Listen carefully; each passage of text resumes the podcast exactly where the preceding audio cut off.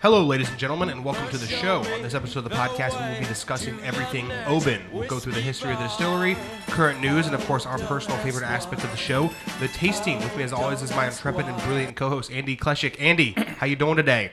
Doing a lot better, you know. Can't complain, but doing a lot better. Very good. We're deep into football season. Um, you know, we're trying not to talk too much trash as to you know not piss each other off. Uh, but it's going well so far. Uh, week one's in the books, and we're ready to move on. Um, I'm super excited about this. This is a whiskey, um, the Scotch whiskey that uh, I've you know known about for a really long time. It's it, it's um, been you know very uh, a staple in a number of uh, TV shows and movies and pop culture Yeah. things like that. So I'm uh, I'm a big fan as far as Scotch goes. So I'm excited to, to to talk about this one. So why don't we dive right on in, Andy? Tell the folks out there everything they need to know about Oban. Of course. so Oban is a bit older than um, Johnnie Walker, which we covered last week. They were founded um, by their brothers Hugh and John Stevenson in 1793. and it was something that they were found originally actually as a brewing company with ba- all the way back then uh, with whiskey distilling beginning, beginning about a year later for some, for them and it was something that they began um, in well what is now the town of Oban, but I think basically the town grew around them more or less uh, as a distillery and as a company and everything. Um, and it was something that they originally moved to the Hebrides Islands uh, in the Highlands of Scotland, uh, towards like the western coast of the Scottish Highlands. Um, and that's where they decided to set up shop there and found Oban. And then, like I said, slowly but surely, after they started there in 1793, the town grew up around them. Um, and they were one of the few, if not the first, um, settlers to actually set up in that area, and uh, were able to keep the brand within the family for about three generations uh, in that area until about 1830, when Peter Kump Kumpsty Kumpsty um, came in and um, bought out the brand from the family.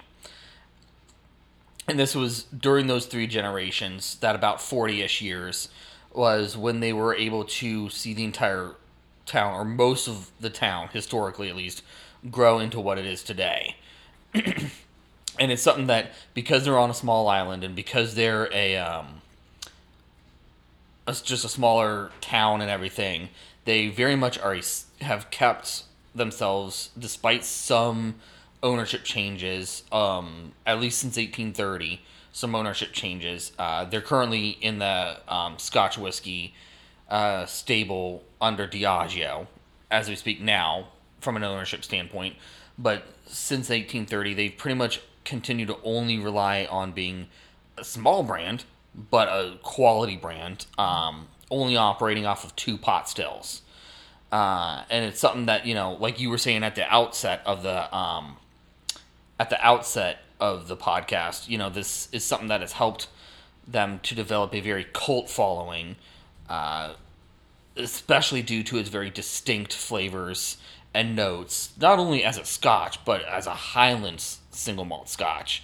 Um, which this is a single malt Scotch, uh, unlike Johnnie Walker last week, which is a blended malt Scotch. Um, and we covered the history of kind of what that is, the differences there, generally speaking, at least, um, what that looks like and everything.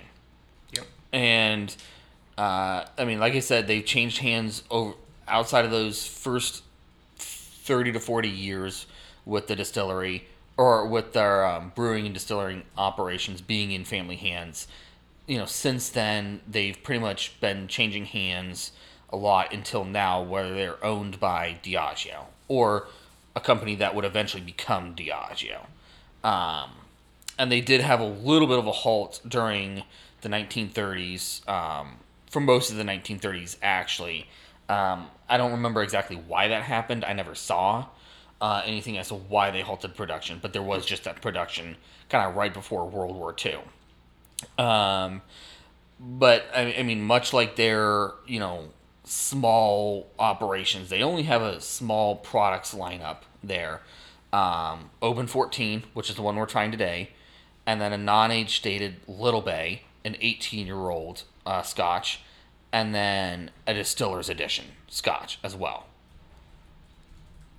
Um, so that's pretty much everything about the distillery.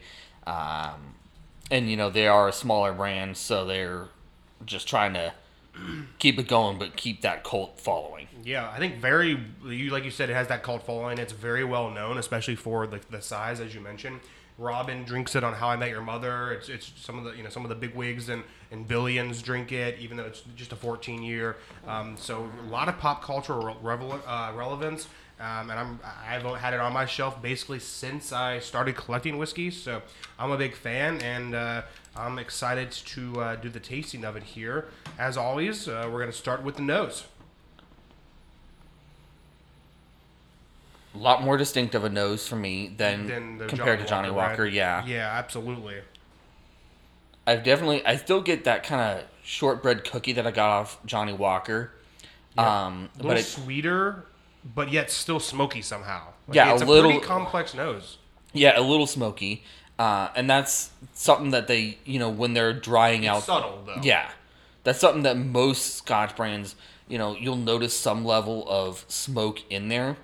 Uh, some, you know, like in the Islay region of Scotland, you'll notice a lot of it in, like Lagavulin and Ardbeg, Laphroaig, you'll notice a lot in. Sure. But that's that smoke that you get in a Scotch typically will come from uh, the way they dry the um, malted barley in order to put it into produ- into distillation, Gotcha. um, where they basically smoke peat. Most of them will smoke, as far as I know, some level of peat to stop the to stop the um, growing phase of the bal- barley. Gotcha. Cool. Well, let's give it a taste. Cheers, sir. Cheers.